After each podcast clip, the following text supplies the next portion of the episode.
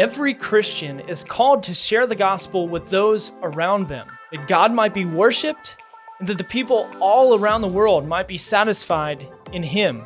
We have a great problem. Many Christians have forgotten the content of the gospel and the responsibility to accurately share it. Is doing good good enough to share Jesus with the world? Or is there more to our evangelism? Welcome to the Theology for You podcast, where we believe that a right understanding of God's Word is for your good and true worship of God. If you're just joining us, I'm Joey, and I'd love to encourage you to share this with a friend.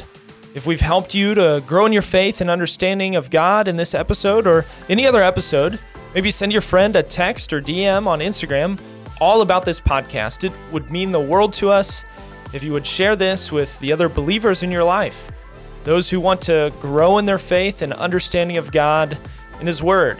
This episode is part of a series on evangelism using Will Metzger's book, Tell the Truth, as our guide. If you don't have this book, I'd highly encourage you to pick up a copy of your own to deepen your understanding of evangelism and your ability to communicate the gospel truthfully and lovingly. You can find a link to buy this book as well as any other books or resources we mention at the link in the description of this episode. When it comes to evangelism, many times the content of the gospel is put to the side or completely forgotten. Some view evangelism as social activism, or people say, well, I take the gospel to people by giving them clothes, or I present the gospel to people through my good works and feeding the hungry. These things are good, and even necessary for us to do as Christians as we see in Ephesians 2:10 that God has given us good works that we are to do to carry out. But our good works are not the gospel. We have to be careful not to equate the things we do as a result of our being saved by grace with the message of the one who saved us by grace. Our good deeds are not the gospel Jesus is the gospel. People need to hear the message of Jesus in order to believe and come to a saving knowledge of Jesus Christ. I believe we have been influenced by the culture around us where truth is relative for each individual. As Paul Washer said, we live in an age of relativism, a belief system based upon the absolute certainty that there are no absolutes. We hypocritically applaud men for seeking the truth, but call for public execution of anyone arrogant enough to believe that he has found it. In this view of the world, there is no absolute truth, only things that we as individuals choose to believe. There's an opposition to any claims of certainty. People are supposed to come to their own personal conclusions about any given topic. Yet, as Paul Washer pointed out, then get chastised if you have a certain definitive conclusion. Once again, because the Bible is our sole authority for faith and practice, we need to turn to Scripture. We need to turn to the Bible to see what sharing the gospel is.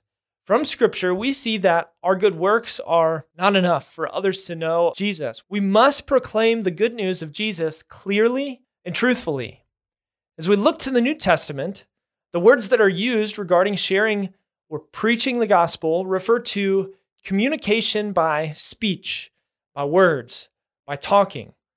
This goes back to the early church where the gospel was spread through verbal communication. It was the content of the message, not the act of sharing, that was important. The gospel is a word message communicating the good news of who Jesus is and what he has done and what he continues to do today. And as Will Metzger mentions in his book, the gospel is a proclamation of an amazing historical event. It is to be heralded and proclaimed. And you may be curious, what does that word herald mean? Well, a herald is someone who makes public announcements on someone else's behalf. Think of the old times where you see a little boy yelling, Hear ye, hear ye, or some illustration such as that. This is the idea of preaching and sharing the gospel. It is sharing the good news of Jesus on his behalf to others that they might hear and believe. This is the word that Paul uses in 1st and 2nd Timothy when he refers to himself as an appointed preacher of the gospel. What he is there is he is a herald. He is speaking on someone else's behalf, and that someone else is God, the creator of all. And this was a significant realization in my life when I finally understood this concept, thanks to Will Metzger and thanks to my pastor for recommending this book. And I hope that you can understand this crucial idea contained here.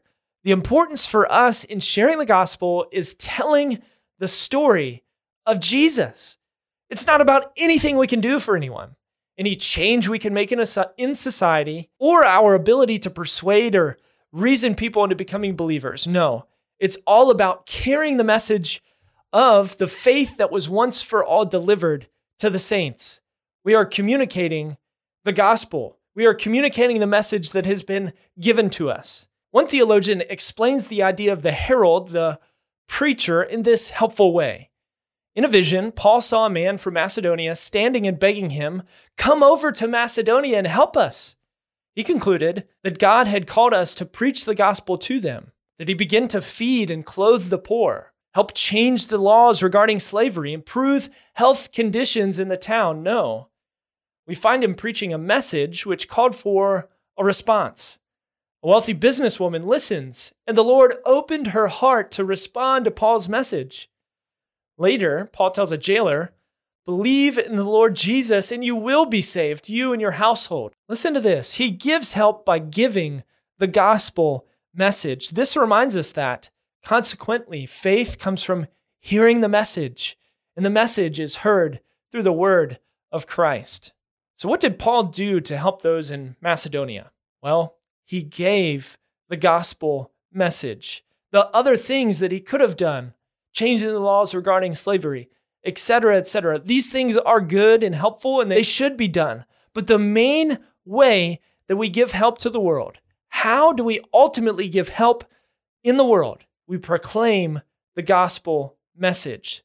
And this goes completely against what we see in the world today and even many parts of the church. The greatest good we can do for people is to give them the message of Jesus. The content of the message is what gives help.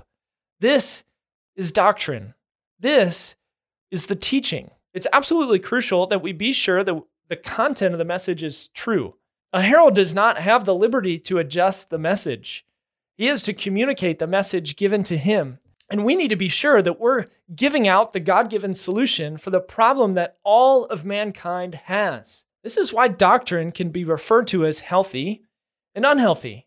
It can also be referred to as sound doctrine or false doctrine. If doctrine is false, if it's false doctrine, false teaching, it is godless chatter, which leads people to ungodly living. Those who teach and believe a false gospel will suffer the just wrath of God. We need to examine our teaching and be sure we are not teaching a false doctrine. So, we see there's a direct connection between doctrine, that is, teaching, and our lives, our behavior. What we believe, what we think about, what we believe affects how we live. And we can see what we truly believe based on the way that we live our lives. If you want to see what someone believes, ultimately, how do they live their life? Is their life a reflection of what they are saying? Our lives show what we believe. And we see this throughout the New Testament. In Paul's letters in 1st and 2nd Timothy and Titus, Paul repeatedly emphasizes that doctrine affects the way we live. If you look at Romans 1 through 11, Ephesians 1 through 3, the first half of each book is primarily about the truths of who the believer is in Christ, the doctrine. And then Paul transitioned to the practical implications, the commands of what you, the believer, are to do because of who you are in Christ. This is referred to in theology as the indicatives lead to the imperatives. What is true of you leads to what you do. The doctrine leads to behavior. It all starts from a true understanding of doctrine. Yet in today's age, we live in a time where doctrine is a trigger word. Oh, I don't want to talk about doctrine or theology. Oh, doctrine, theology. Oh, I don't want to talk about that. And it seems that this distaste for doctrine or theology is because of this separation that has been made between understanding the truths of the faith and how to live out the Christian life. Yet, these things are intimately connected, these things go together. So, in summary, it's imperative in our evangelism to proclaim the biblical message of Jesus. Someone can have the right motives, the right desire, the right heart, and still lead people just astray.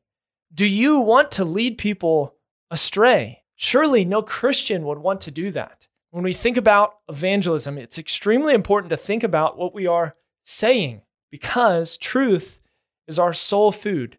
Doctrine is central to Christianity. Again, no evangelistic method sh- should be above evaluation to Scripture. We should be constantly evaluating what we're teaching and what we're saying in our evangelism and what we're teaching inside the church or in a Bible study. Is this true doctrine? So each of us as individuals are called to share the gospel with those around us. And we must clearly and truthfully proclaim the good news of Jesus. Though our good works are not enough in evangelism, our lives still play a vital role in our Christian witness. And we'll talk about that in our next episode. If you want to go deeper in your understanding of God and His Word, I want to encourage you to check out our resources at theologyforyou.com. That's theology, F O R Y O U.com. I want to thank you if you have rated or reviewed this podcast on Apple iTunes.